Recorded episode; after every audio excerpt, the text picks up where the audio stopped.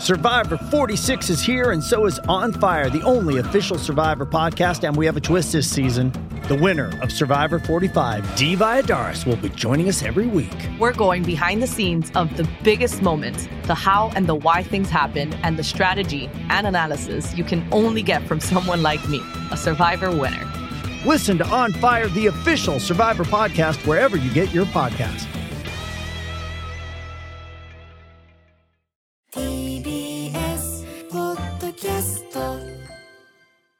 車椅子ラグビー日本代表の池崎選手と喜入智弘アナウンサーがお送りする池崎大輔パラスポーツのあ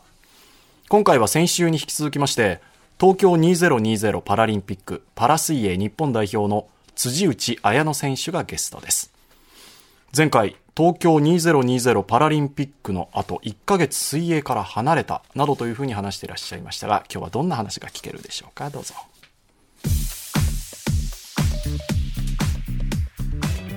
1ヶ月どうやってその教育から離れてリフレッシュしたのかっていうところもちょっと聞きたかったんですよね。東京パラリンピックが終わるまでは練習を休むとか絶対できないのでやりたくなくてもとりあえずプールに行かなきゃいけないっていう生活をもうほぼ毎日してたんですけど、一番の目標であるパラリンピックっていうものが終わって東京パラ自体が満足したレースがほとんどだったので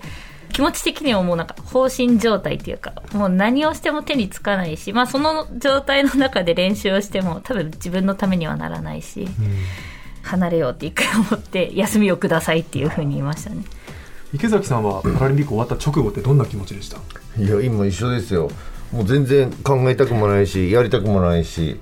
僕ももっと1ヶ月どころじゃないですよね離れてたのは。はい。もう何も息もしたくないぐらいの悔しさがあってまだその現実を受け入れたくないっていうのが本音です。心身ともにエネルギーを使うんですねパラリンピックの舞台っていうのは。アスリートとしてやっぱ支えられてるじゃないですか。今回1年延期になっていろんな困難を乗り越えて抱えて作ってくれた舞台なのでしっかり結果を出さなきゃいけない何かを残さなきゃいけないっていうそういう気持ちでやっているのでそこで出せなかった結果やっぱり悔しいさしかないし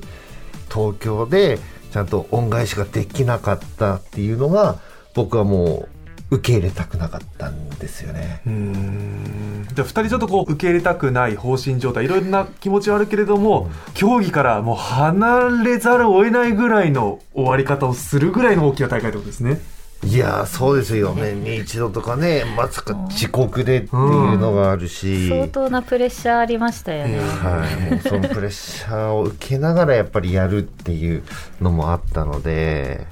まあそう考えたら、辻さんまだ若いし、これからね、まだまだ多分伸びしろなんかたくさんあると思うし、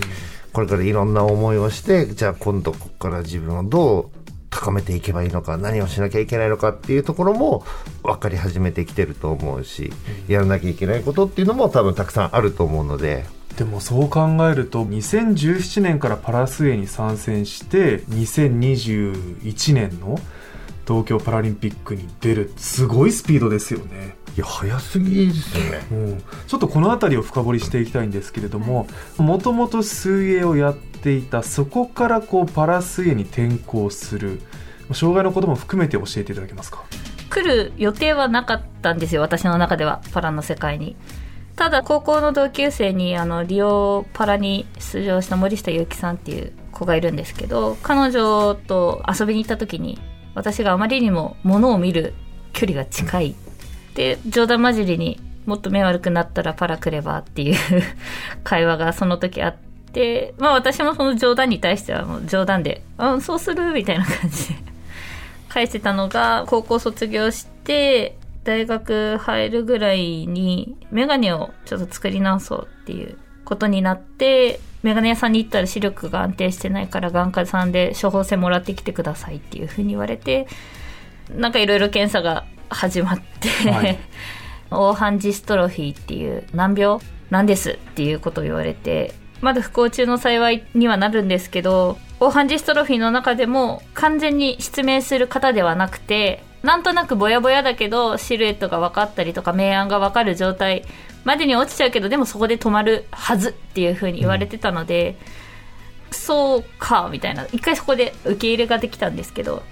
3つ下に妹がいてその妹の大会に応援行ったりとかレース映像撮影しに行ったりしてるうちにやっぱり水泳もう一回やりたいなっていう気持ちがあって、でそれが出てきたタイミングでちょうど私も障害者手帳を取得することになってあそういえばあんなこと言ってたよななって森下さんに連絡したら、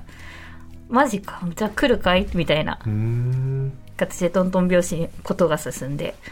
で2017年のジャパンパラでデビューしました。辻さんにとって、水泳とパラ水泳の境みたいなのってどうなんですかね？同じ水泳なので私の中ではなんか別のものとは考えてなくて現に今私は健常者の方の大会にも出てますしパラの大会にも出てますしなんかそういういろんな選択肢があって楽しいなっていう風に感じましたねパラの大会じゃない大会ってどんな気持ちで出るんですか？あもう周り基本私より早い高校生とか普通にいるんで、はい。ただその子たちと泳ぐと、どっちかっていうとその海外の強い選手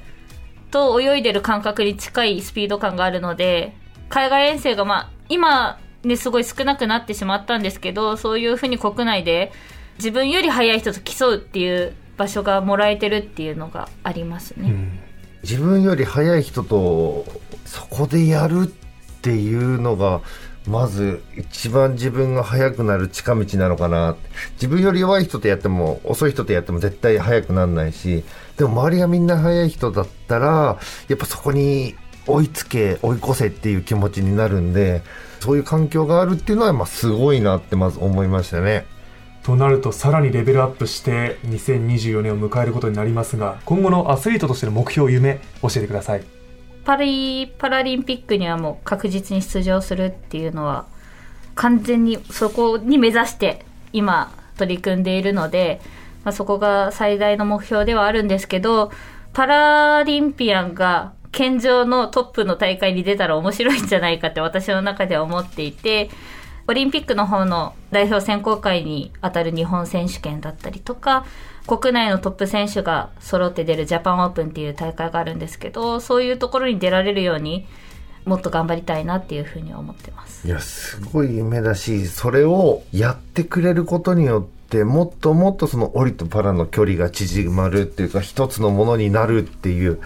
それを現実のものにしてくれそうな気がするし、それをするためには、まず世界で一番速い選手になって、その健常の大会に出てほしいですね。頑張ります 頑張ります。一緒にパリ行ってくださいよいや、もちろん僕はもう一番輝かしいところを常に目標にしてるんで、まあ僕は僕でちゃんと行きますよ。でも、はい。ただ、